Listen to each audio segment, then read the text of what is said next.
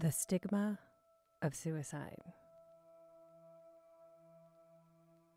The stigma of suicide and my safe haven events. I guess the question for most people out there is why?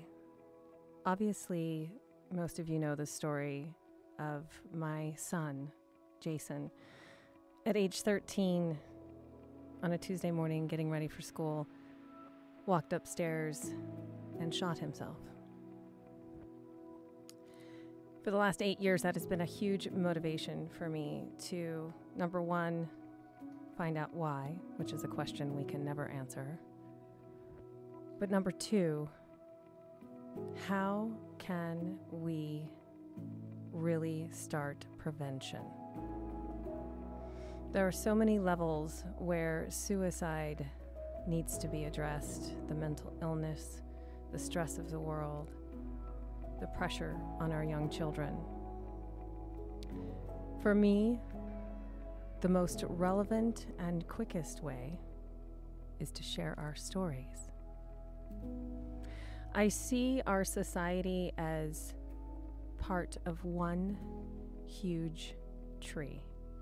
Doesn't matter what part of the planet you're in, doesn't matter what skin color you are, doesn't matter what beliefs or political views you have. We are all together in one space. That is the tree, and we are the leaves on that tree. And I see our stories as the gentle breeze that makes us all dance. How can we prevent by telling our stories? I'll tell you how.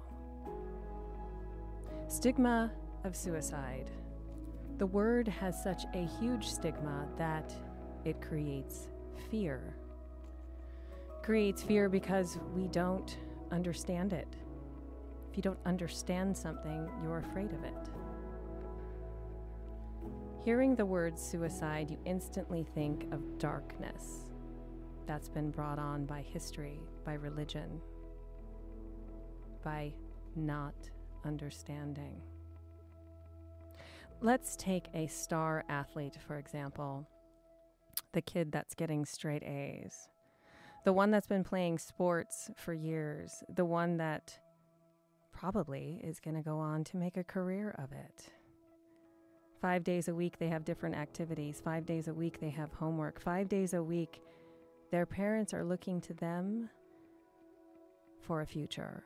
As parents, we want the best for our children, but are we putting all of that pressure on our kids?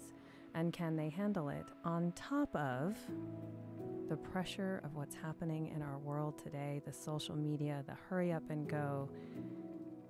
At what point are our children and even us as adults feeling like we can't do it anymore?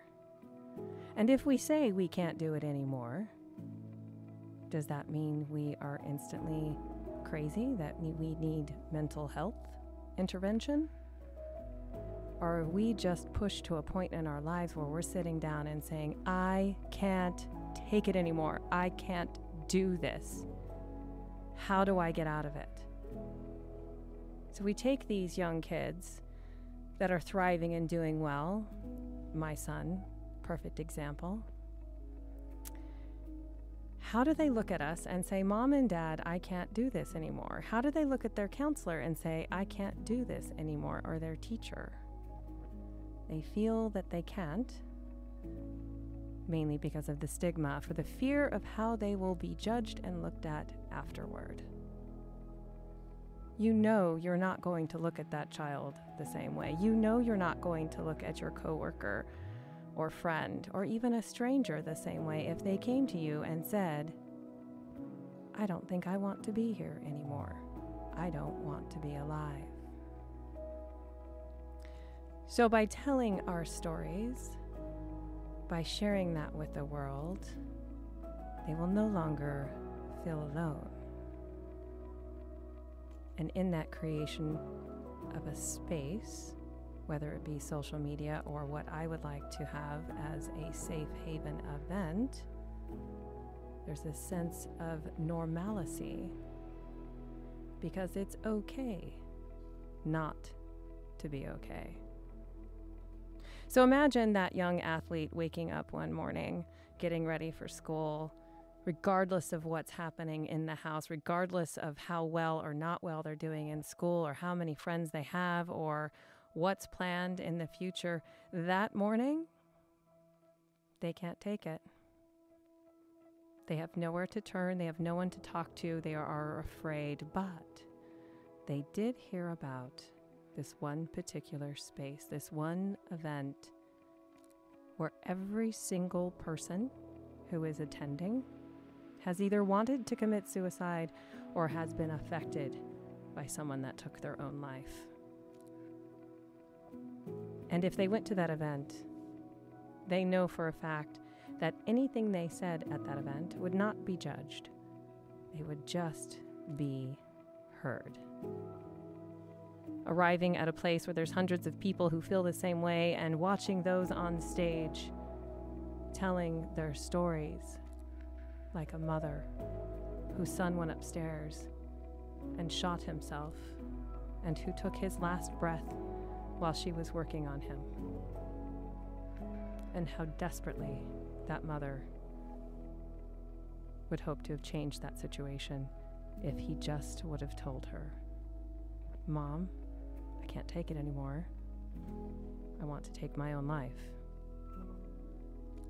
If they heard these stories, stories of other people who actually attempted suicide and survived, and then leaving that event with the option of maybe therapists, exchanging numbers, sticking together and telling our stories, they will feel safe in talking about the word suicide, thereby creating prevention in its quickest and most simple form by sharing, by connecting, by communicating, and coming together as leaves on the same tree and dancing. Tenacious T, eradicating the stigma of suicide, out.